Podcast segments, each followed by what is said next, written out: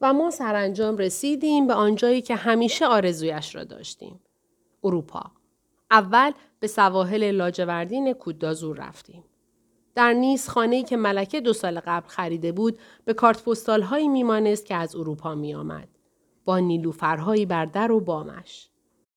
و کوتاه مدتی بعد به ریویرای ایتالیا رفتیم که می‌گفتند ارزانتر و بهتر از فرانسه است. علاوه بر آن در همسایگی خانواده تبعید شده سلطنت منقرض عثمانی بودیم. عید نزدیک بود. نوروز ما و مثل هر سال شادمانی و لباس نو. هر بار که از پنجره به بیرون نگاه می کردم خانه های اطراف را با سقف های شیروانی قرمز می دیدم. در خیال تجسم می کردم که با آمدن سعید پاشا یکی از این خانه ها متعلق به ما شده است. آن را همانطور که دوست داشتم آراستم و دیگران به میهمانی ما آمدند. در خیال پرده هایم را انتخاب کرده بودم. مبل و فرش ها. حتی اتاقی برای بچه ها. بهار جادویی سواحل لاجوردین رسیده بود و ما در کنار سفره هفت سین جمع بودیم. عکسی از فرزندان قایب خانواده احمدشاه و محمد حسن میرزا ولیعهد کنار سفره هفت سین بود. با تطبیق ساعت معلوم شد که باید حدود ساعت دو بعد از ظهر سال تحویل شود.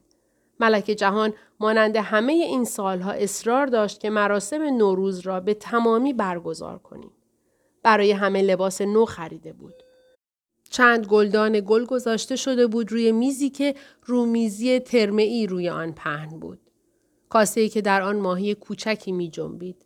قرمز نبود مثل ماهی های تهران، ماهی های حوز شابابا.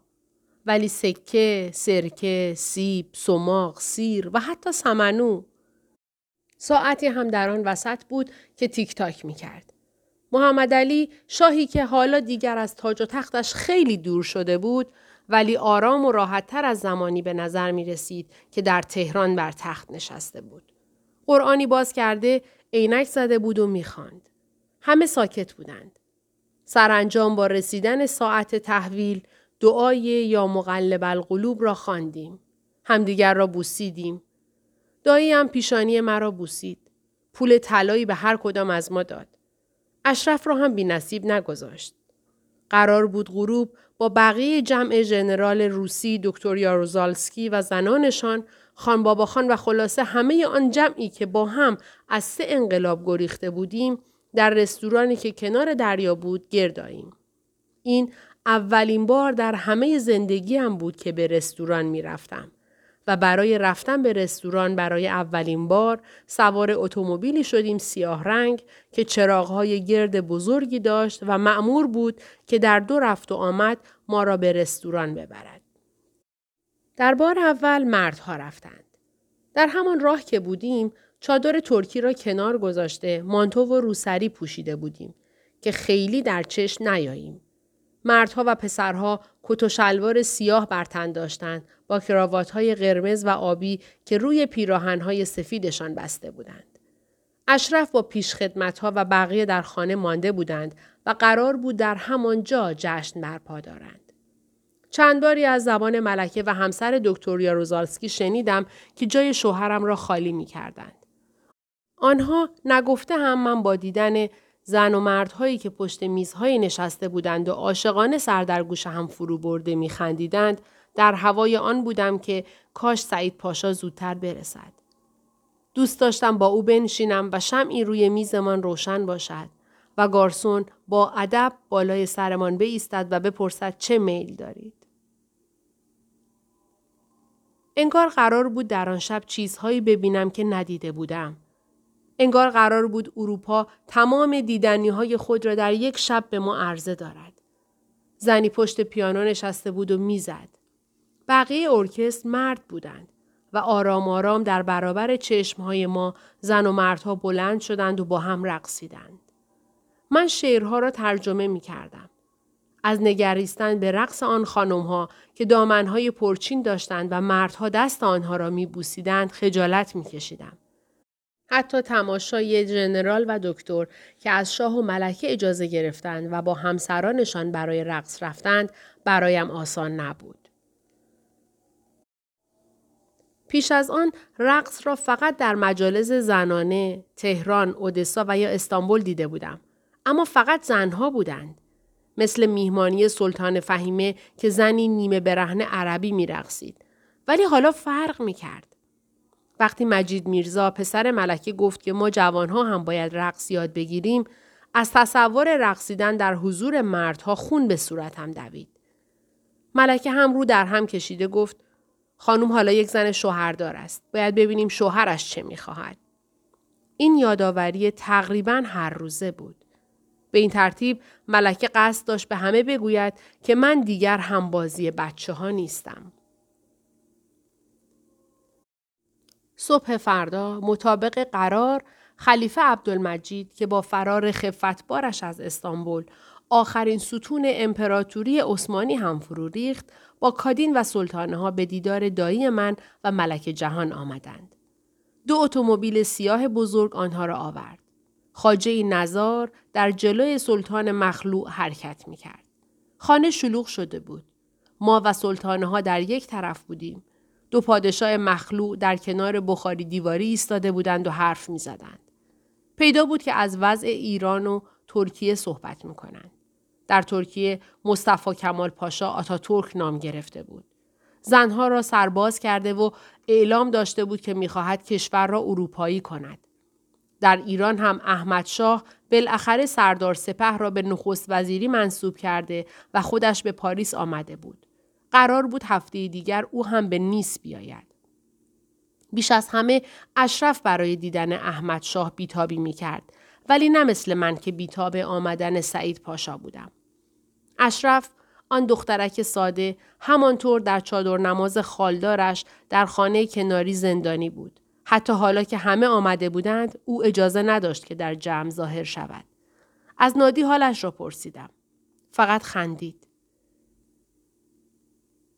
غروب که خانواده سلطان عثمانی رفتند همه خسته بودیم. خدمتکارها داشتند به سرعت خانه ای را که با فرشهای ایرانی و عتیقه ها و رومیزی های ترمه شکل خانه های خودمان را گرفته بود جمع می کردند. من در اتاق بالا از پنجره خیابان را نگاه می کردم که پر رفت و آمد بود و گاهی اتومبیلی میگذشت و در بولوار ساحل دریا زنان و مردانی در رفت و آمد بودند. گل بود ولی به مشام من بوی یاس و رازقی های تهران را نداشت. چند شاخه گل به اتاق آورده بودم و گذاشته بودم کنار عکس سعید پاشا که در قاب نازکی روی کمد چوبی بود. حالا من زنی بودم و اسباب توالت داشتم. از جمله جعبه آینه ای که سلطانه در میهمانی حمام قصر خود در استانبول به من داد. جعبه ای داشتم که در آن چند قطعه گوشواره و سینه‌ریز طلایی را که سر عقد هدیه گرفته بودم در آنها گذاشته بودم. حلقه هم در دست داشتم که هر وقت آن را می گرداندم سعید پاشا در نظرم می آمد که مثل همان حلقه را در دستهای کشیده اش داشت.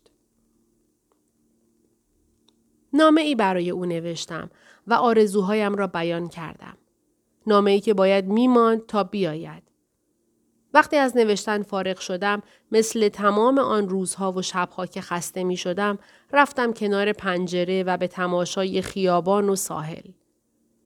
سالهای دوری از خانه و تنهایی خیال پردازم کرده بود.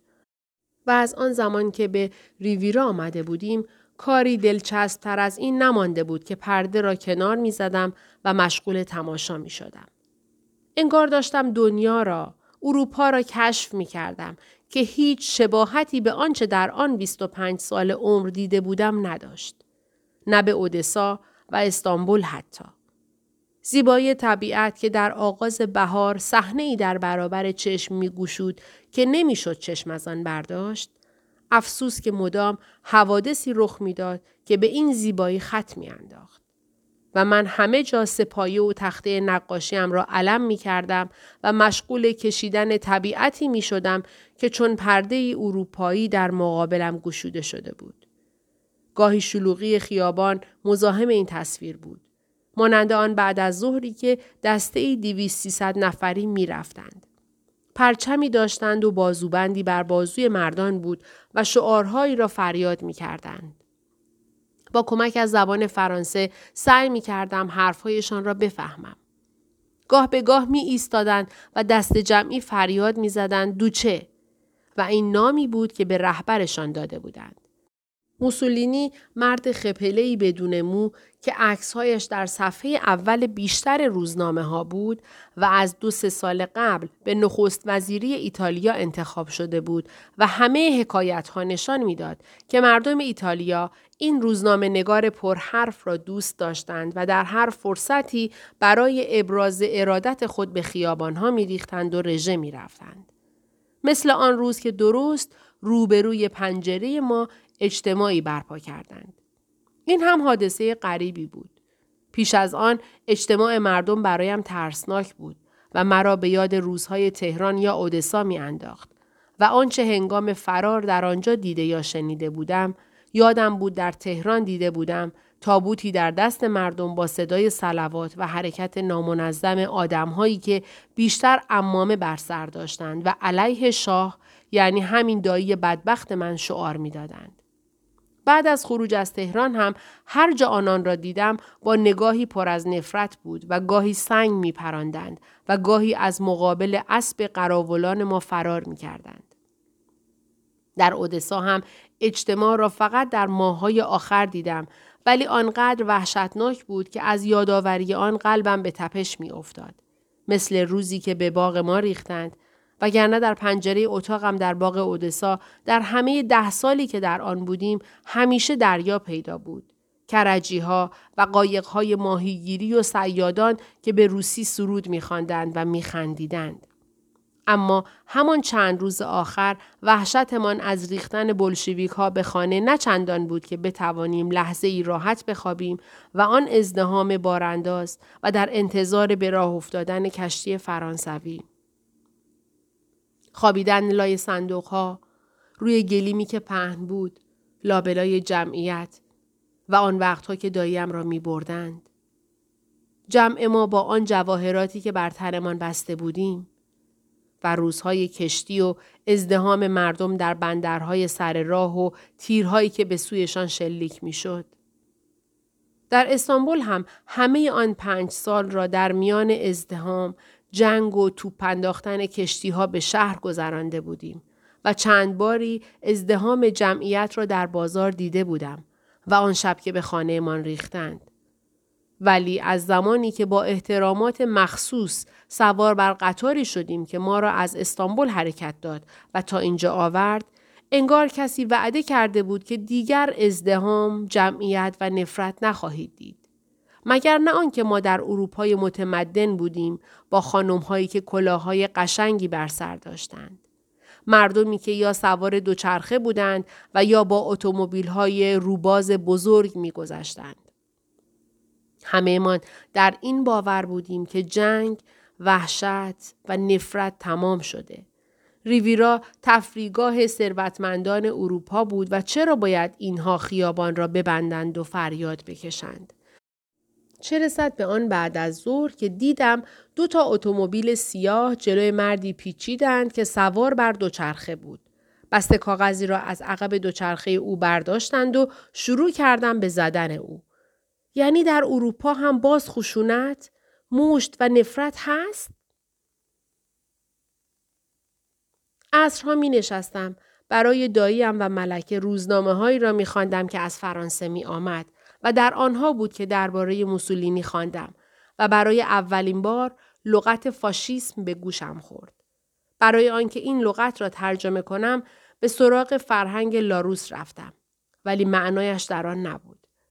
گرچه خودم میفهمیدم که فاشیست ها آدم های متعصب و تندی هستند که با فریاد موسولینی به حرکت در می آیند و شاه سابق آنها را میپسندید. گرچه از مرام آنها چیزی نمی‌دانست اما می گفت ضد انگلیسی هستند و همین حسنشان برای او بس بود. در عین حال معلوم بود ایتالیایی ها به آن پلاک فلزی که رو در روی باغ ما نصب شده و آن باغ را رزیدانت سفیر ایران معرفی می کرد و بر بالایش یک شیر و خورشید نقش بسته بود احترام می گذارند. پلیس محل همیشه آن دوروبر بود و وقتی هم شاه سوار بر اتومبیل سیاهش می‌شد پلیس سلام نظامی می‌داد. اینها همه دلایلی بود که ما از شلوغی نترسیم و مطمئن باشیم. چه رسد که گاهی ملکه دستور می‌داد که بسته ای پسته یا گز اصفهان هم به معموران می‌دادند. اینها بخشی از بسته هایی بود که با دور شدن ما از ایران هم رسیدنشان قطع نشد. تقریبا هر بار پستچی گرد و چاق ایتالیایی با آن دوچرخه زنگدارش می آمد جز نامه هایی که می آورد بسته ای هم داشت. هر از گاه شوفر ایتالیایی ملکه هم می رفت و از پستخانه صندوق می آورد که از جایی آمده بود و معمولا خوراکی در آن بود. و گاهی قالیچه ای که ملکه گهگاه با هدیه دادن او اشرافیت و دست و دلبازی خود را به رخ می کشید و هم تحسین گیرندگان را برمیانگیخت. اما آن غروب خیابان خلوت بود. بیشتر اهل خانه رفته بودند به خانه سلطان مخلوع عثمانی. من در طبقه بالا تنها بودم و داشتم شب دریا را نگاه می کردم. چراغهای برق اسکله در آب تکرار می‌شد و از دور هم می‌شد زوجهای جوان را دید که روی اسکله آرام قدم می‌زدند. در این وضعیت اشرف را دیدم که چادر نمازش را زیر بغل زده بود و از در خانه پهلویی که آنجا اقامت داشت چند متری خانه ما بیرون آمد. فکر کردم دارد می آید پیش من. کاری که گاهی می کرد.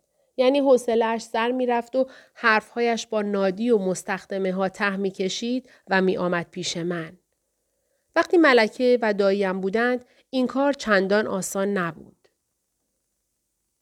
اما اشرف به طرف در رفت. یعنی به طرف خیابان. و چرا دوروبر خود را می پایید؟ چه چیزی داشت که می‌خواست کسی او را نبیند؟ کنجکاوی هم بیشتر شده بود. دلم برایش میسوخت. نه از اینکه او هم زنی شوهردار بود مثل من که شوهرش با او نبود و انگار اعتنایی هم به او نداشت. نه، اصلا خودم را با او قیاس نمی کردم. اما سکوت و صبوریش و آن مقاومتی که در برابر نگاه های تحقیرآمیز ملکه و خانوادهش داشت و بیماری مرموزی که می گفت رنجش می دهد. همه اینها از او موجودی ساخته بود که در نظرم ترحمآمیز می آمد. انگار او خود من بود. اگر در این سالها در ایران مانده و اگر به آن سرنوشت که سالها برایم رقم زده بودند تن داده بودم. پشت نرده های خیابان ایستاد و وقتی مطمئن شد که هیچ کس او را نمی بیند پاکتی را از زیر چادرش بیرون آورد. پاکت نامه و گذاشت لای نرده ها و آرام برگشت به طرف همان خانه. حرکتی عجیب بود. آن هم از اشرف. آنقدر عجیب که به باورم اشتباهی در آن رخ داده بود. هرچه کردم ندیده اش بگیرم و برای آن چیزی در ذهنم به تراشم ممکن نشد. ساعتی میگذشت و همانطور کنار پنجره ایستاده بودم و این فکر مزاحم مانع از آن می‌شد که کتابی بخوانم و نقاشی کنم یا اصلا تاریک شده بود و من چراغ را روشن نکرده و در تاریکی ایستاده بودم. اول هم او را سوار بر دوچرخه دیدم. مردی با یک کلاه شاپو که از جلوی خانه گذشت. در حالی که ساختمانها را به دقت نگاه می کرد. ساختمان ما در وسط بود و دو تا خانه کوچکتر در سمت راست و چپ آن که در یکی از آنها ژنرال روسی و زن سفید و چاقش ماریا خانه داشتند و در آن یکی پیشخدمتها و اشرف بودند. شوفر ایتالیایی هم که شبها به خانه اش می رفت. روز اگر بیکار بود و به اتومبیل ور نمی رفت در همان خانه اتاقی داشت که در آن دراز می کشید.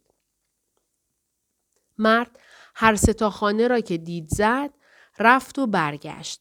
دوچرخه اش را به درختی تکیه داد و پیاده شد و به طرف در آمد. زیر نور چراغی که در سردر خانه کنار مجسمه آن فرشته روشن بود صورتش را دیدم. چی بود در آن که مطمئن شدم ایرانی است؟ حالا کنار پنجره کمین کرده بودم که مرد رو به خیابان ایستاد تا اطمینان یافت که کسی از خیابان هم او را نمی بیند. بعد دست دراز کرد و پاکت اشرف را برداشت. می‌دانست کجاست. مرد سوار دوچرخه شد. مرا در فکر و خیال رها کرد و رفت تا از دیدرسم دور شد. حس نگران کننده ای در وجودم رخنه کرد. در ریویرا می گفتند جز دو خانواده تاجر فرش که ترک آذری بودند و جمع ما ایرانی دیگری نبود. گرچه در شهری نزدیک یک خانواده بختیاری هم بودند. هرچقدر آن تاجرها و خانوادهشان با ما مهربان بودند و فردای آمدنمان با هدیه و دسته گل آمدند برای عرض خیر مقدم بختیاری ها بی محلی می کردند و پیدا بود که از شاه سابق دل خوشی ندارند. آنها را ندیده بودیم و فقط خبر داشتیم. یعنی مردی که با دوچرخه آمد از بختیاری ها بود؟ اشرف، سیغه شاه ایران، با این مرد غریبه چه ارتباطی داشت؟ این سوالی بود که تمام شب از خود پرسیدم. خوابم برد و جوابی نیافتم. صبح با همان سوال بیدار شدم. زود بود و اهل خانه خواب بودند. تردیدی نداشتم که باید ملکه را با خبر کنم. اما با خودم گفتم که ملکه دوست داشتنی را نباید با خبری خام در فکر و خیال بیاندازم. یک داستان نیمه تمام برایش چه فایده ای داشت جز آنکه نگرانش می کرد. بالاخره هم باید خودم راهی برای کشف آن پیدا می کردم. پس چه بهتر که حالا همین کار را بکنم. نادی میز صبحانه را چیده و آماده کرده بود. از او پرسیدم اشرف کجاست؟ مثل همیشه لبخندی زد و گفت در رخت خواب است. سقف را نگاه می کند. و خندید. رفتم در باغ. هر روز همین کار را می کردم. باید خودم را از دست سوال هایی که از دیشب در ذهنم سنگینی می کرد نجات می دادم. رفتم به ساختمان بغلی. یکی از مستخدمه ها داشت لباس های شسته را اتو می کرد و قبل از آنکه از او سراغ اشرف را بگیرم خودش از پله ها پایین آمد. استرابی در او ندیدم. سلام کرد و گونهش چال افتاد. گفتم برویم راه برویم در باغ. با خوشحالی قبول کرد و از ساختمان خارج شدیم. ته باقی که چندان هم بزرگ نبود، انباری ساکت وجود داشت که صندوقها و اسباب اضافی را در آن گذاشته بودیم. راهی شنی از کنار انبار می‌رفت تا دری در عقب باغ که همیشه بسته بود و زنجیری هم به دور قفل آن پیچیده. این در باز نمی‌شد مگر وقتی که لئونه شوفر ملکه آن را باز می کرد اتومبیل را گاهی در کوچه پشتی میگذاشت که دو تا اتومبیل دیگر هم آنجا بود مال همسایه ها لئونه همانجا اتومبیل را میشست و یا آن را تعمیر می‌کرد. اما آن موقع صبح کسی نبود. کنار در بسته با مقدمه ای آنچه را شب قبل دیده بودم برای اشرف گفتم. با سوالی شروع کردم. چرا نامعت را ندادی به پستخانه ببرند؟ لازم نبود به چهرهش نگاه کنم.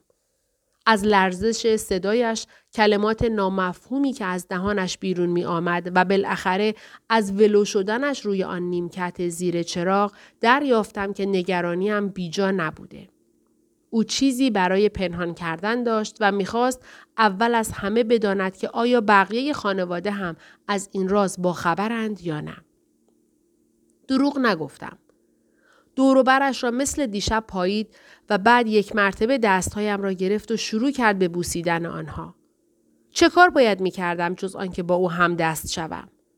پس نشستم کنارش روی نیمکت و قیافه گرفتم که اگر کسی از داخل ساختمان ما را می‌دید عادی جلوه کند. و قصه زودتر از آنکه گمان داشتم بی هیچ پیچ و خمی باز شد. فقط چند بار پشت هم تکرار کرد. من بدبختم. زن بدبخت خلق شده. چیزی که اصلا در تصورم نمی گنجید. اشرف جاسوس بود. تکان دهنده تر از این خیالی در سرم نمی گذشت. راستش به خیالم افتاده بود که با مردی آشناست اما ماجرا چیز دیگری بود. با وحشت و نگرانی اول سعی کرد دروغی ببافد اما از نگاه هم فهمید که نمی‌تواند گولم بزند. در نتیجه سکوتی کرد و با اصرار بر اینکه اگر رازش برملا شود جان خیلی ها در خطر خواهد بود. سرگذشت خودش را از ابتدا برایم گفت.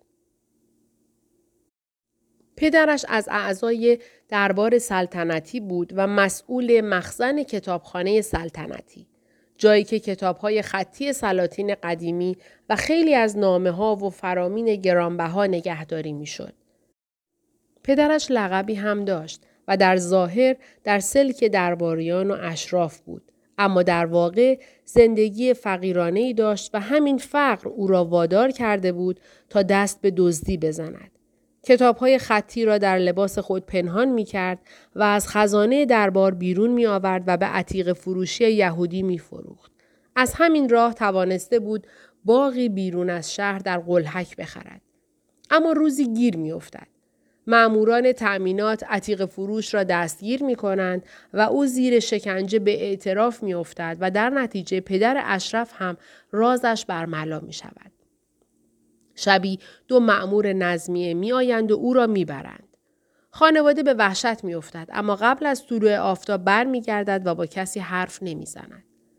ماجرا فیصله مییابد تا روزی که یکی از مستخدمه های دربار اشرف را می بیند و پیشنهاد می کند که به عقد شاه درآید. مادرش موافقتی با این کار ندارد اما سرانجام نرم می شود. عاقدی سیغه عقد موقت می و او را به کاخ می برد. اشرف با همان سادگی که در طبعش بود جزئیاتی را تعریف می کرد که مایل به شنیدن آن نبودم. چندشم می شد. از تصور آنکه خودم می توانستم به جای او باشم وحشت کرده بودم. و در لحظه ای به یاد عبدالله خان خاجه افتادم و وصیت او. نامه را دور ریخته بودم. وگرنه باید دوباره آن را میخواندم و از لابلای کلمات آن میفهمیدم چه محبتی به من داشت. ولی نوشته بود که برای من که درس خوانده و با هنر بودم حیف است افتادن در قفس طلایی که جای آدمهای سبک مغز است. اما اشرف این همه را سرنوشت مقدر خود میپنداشت و به نظر می رسید چندان هم از بخت گله ندارد. تنها شکایتش این بود که چرا مجبور شده در دومین هفته رفتن به قصر سلطنتی و جا گرفتن در حرم سرای کسی که رغبت چندانی هم به داشتن همسر نداشته مجبور به کاری شود که به نظرش خیانت می آمد. خیانتی که ناگزیر به آن شده بود. شهر داد که در آن روز با اجازه زنی که ریاست حرم سرا را به عهده داشت برای دیدن پدر و مادر خود به خانه رفته است. آن هم در اتومبیل دربار که پرده های آن افتاده بود. در خانه مادر و خواهرهایش سر خاجه ای را که همراهش بود گرم می کنند و او به اتاق پدرش می رود. جایی که پدرش پای بسات منقل و وافور سرگرم کشیدن تریاک بود. همانجا رئیس نظمیه از پشت پرده بیرون می آید و به او دستور می دهد که هرچه را در حرم سرا می شنود و می بیند روی کاغذی بنویسد و هر دو روز به زنی بدهد که در قصر کار می کند. اشرف می گفت که رئیس نظمیه اصلا نظر او را نپرسید. حرفهایش را سرد و محکم گفت. قرار را گذاشت و رفت. اما در پی رفتن او پدر شروع کرد به شرح دادن ماجرای خودش و اینکه اگر جریان سرقت کتابهای سلطنتی فاش شود نه فقط برای مدتی دراز به زندان می افتد و آبرویش می رود که همه چیز را از دست خواهد داد. پدر می گفت اینها آدم های سردار سپه هستند که از همه چیز خبر دارند و قدرت اصلی دست آنهاست و اگر بخواهند در یک ساعت احمد شاه را سر به نیست می کنند و همه مطیع آنها هستند و چاره نیست.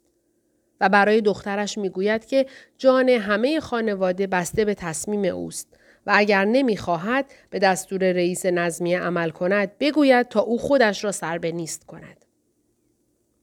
با این مقدمه اشرف می شود سخنچین نظمیه و هرچه را می بیند و در حرم سرا می شنود شبها روی کاغذی می نویسد و به زنی می دهد که از قرار او هم در همان کار است. شبها نمی خوابد. از برملا شدن راز خیانتی که مجبور به آن شده بیمار می شود. ولی وحشت از بیآبرویی پدر و بدبختی خانواده وی را مجبور می کند که مطابق دستور رئیس نظمیه عمل کند. تا روزی که مریض می شود. مرضی که واقعی است و قرار می شود که برای معالجه به فرنگ برود. احمد شاه موافقت نمی کند. اما معلوم نیست که حکیم روسی او چه می‌گوید که سرانجام راضی می شود. اشرف باور داشت که این کار هم به وسیله آدمهای سردار سپه درست شده تا روزی که برایش تذکره گرفتند تا راهی استانبول شود و از آنجا به فرنگستان برود. قبل از سفر در خانه پدر باز رئیس نظمیه از پشت پرده بیرون می آید و به او می گوید در تمام سفر باید محمد علی شاه و همراهانش را در نظر داشته باشد و به هیچ ترتیبی از آنها جدا نشود تا دستور برسد و باز تهدید و التماس پدر. اشرف پیش من اعتراف کرد که در مدت اقامت در استانبول نامه هایش را از طریق معموری که از طرف سفارت می آمد می فرستاده و بعد از رسیدن به ایتالیا مدتی رابطهشان قطع شده تا آنکه دوباره قرار شده هر سه شب یک بار نامه هایش را لای نرده در جای مخصوص بگذارد. گاهی هم از همانجا نامه هایی را بر می داشته که به خط پدرش بوده که دستورهای رئیس نظمیه را به او ابلاغ می کرده. دستورهای جدید وقتی اشرف با وحشت و نگرانی و در لحظه هایی با اشک ماجرا را تعریف می کرد، انگار تکه تکه های از یک رمان را می خواندم. سالها بود که تهران و اوضاع دربار آن جز همانها که جسته و گریخته در آمد و رفتها گفته می‌شد یا در روزنامه ها می نوشتند خبری نداشتم.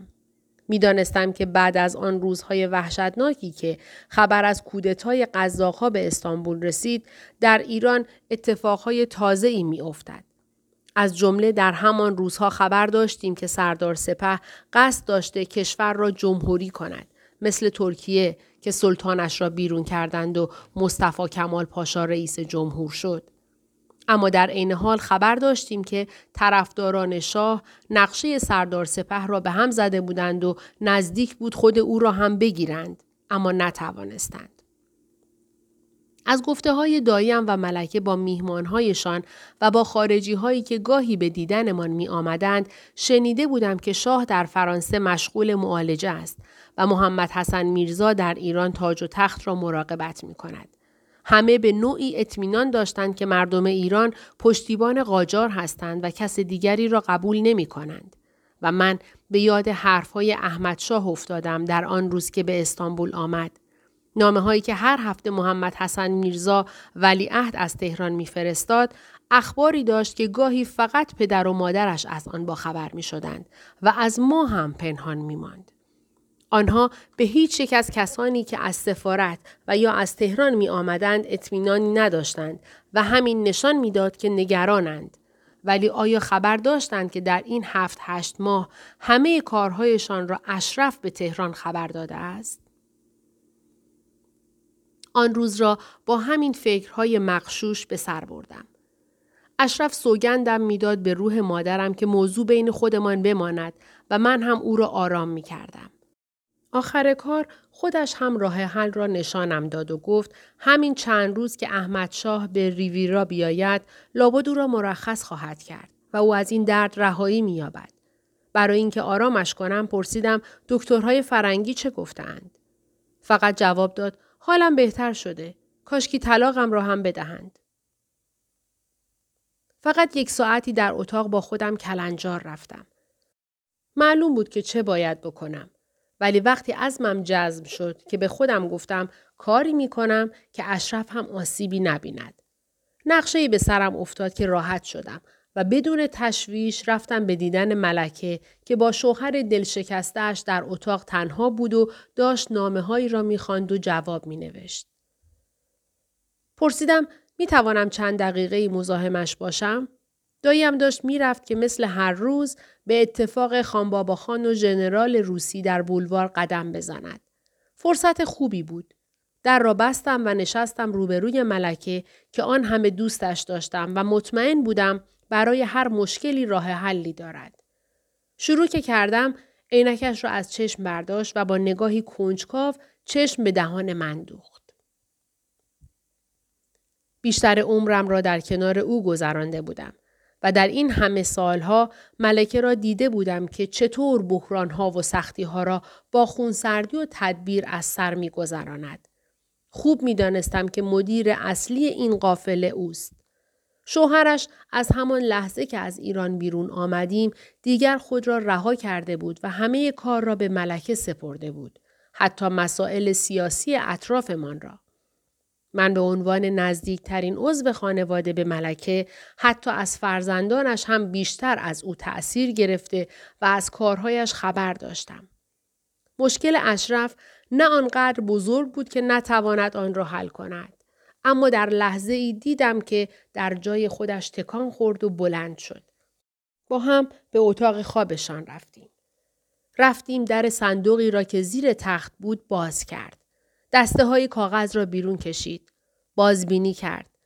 و همانطور که می پنداشتم خیلی زود به فکر چاره افتاد. مادر، باید بفهمیم که این دختره از چه چیزهای خبر پیدا کرده. چیها را راپورت داده. خانم، چطور می شود این را فهمید؟ و این درست همان چیزی بود که در آن یک ساعت جوابش را یافته بودم. می‌خواستم به ملکه توصیه کنم که چیزی به روی اشرف نیاوریم و من در گفتگو با او کشف کنم چه خبرهایی داده تا وقتی اعلی حضرت از پاریس بیایند. ولی باید به ایشان بگوییم مگر نه؟ ملکه معتقد بود در این یک هفته ای که وقت داریم درباره این موضوع تصمیم می‌گیریم. ولی فعلا هیچ کسی از ماجرا خبردار نشود. حتی داییم. که به گفته ملکه خودش به اندازه کافی بیمار و خیالاتی هست. چه برسد که این خبر را هم به او بدهیم. فوری ترین خواست ملکه این بود که بفهمیم آیا کتابچه ای را که در جریان نقل و انتقالمان از استانبول به ریویرا گم شده اشرف برداشته؟ آیا آن را هم راپورت کرده یا فرستاده؟ از نگرانیش فهمیدم که در کتابچه اطلاعات مهمی نوشته شده بود. ملکه توضیح داد که کاغذهای محمد حسن میرزا از تهران و راپورت هایی که اگر به دست سردار سپه بیفتد جان خیلی ها در خطر است در آن کتابچه بوده و برایم گفت از روزی که آمده ایم همه جا را گشتم. اگر این کتابچه رفته باشد تهران برای اعلی حضرت هم خیلی بد می شود.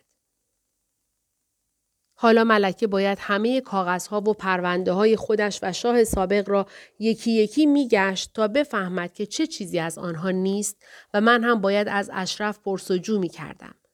اینکه هیچ کس نباید از ماجرا بویی می برد کار را دشوارتر می کرد. از کجا باید میفهمیدیم که اشرف در روزهایی که کسی خانه نبود چه در استانبول و چه در اینجا به اتاقهای ما آمده یا نه؟ به انباری راه پیدا کرده یا نه؟ روزها و شبهای پرکاری شروع شد. آنقدر ملکه به اتاق من آمد و آنقدر به تنهایی با هم حرف زدیم که مجید میرزا و محمود میرزا پسرهای ملکه هم به کنجکاوی افتاده و گاهی از من میپرسیدند چه خبر است. سعی می کردم ملاقات با اشرف هم از حد عادی خارج نشود. دو روز بعد بود که با او قرار گذاشتم که از ملکه اجازه بگیریم و از خانه خارج شویم. گاهی به خرید برویم و گاهی در بولوار جلوی خانهمان قدم بزنیم. برای اشرف که هنوز چادر بر سر می کرد و در خانه هم چادر نماز از سرش نمی افتاد دشوار بود که مانتو و روسری بپوشد. اما علاقمند هم بود. روزهای اول به او سخت می گذشت. اما کم کم عادی شد.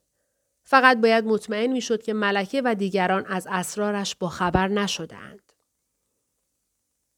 وقتی فهمیدیم که دو کتاب چرا یکی پر از روزنامه هایی که در فرنگ درباره احمدشاه چیزی نوشته بودند و یکی حساب و کتاب های خان بابا خان که مخارج یک ساله را در آن مرتب نوشته بود اشرف برداشته چندان نگران ما نکرد. ملکه بیشتر نگران نامه هایی بود که بعضی هایشان به رمز از تهران آمده بود. گفت که دوسیه قرمز رنگ بوده که با بند سیاهی دورش را بسته بودند. با چه دوز و کلکی این را از اشرف پرسیدم و گفتم که برای خودم این موضوع اهمیت دارد و چند روزی است که ملکه دنبال این دوسیه می گردد و ممکن است بویی ببرد. به او گفتم که اگر دوسیه را فرستاده به من بگوید تا راهی برای رفع و رجوعش پیدا کنم. اشرف برایم گفت که در استانبول به او یاد دادند که هر دوسیه ای را توانست بردارد و به خصوص نامه هایی را که از تهران می رسد. حتی پاکت خالی این نامه ها هم کافی بود. اما اشرف برایم گفت فقط یکی دو نامه را در یک فرصت کوتاه که به نادی در مرتب کردن اتاق کتابخانه کمک می کرده توانسته از روی میز کار شاه سابق بردارد و بفرستد.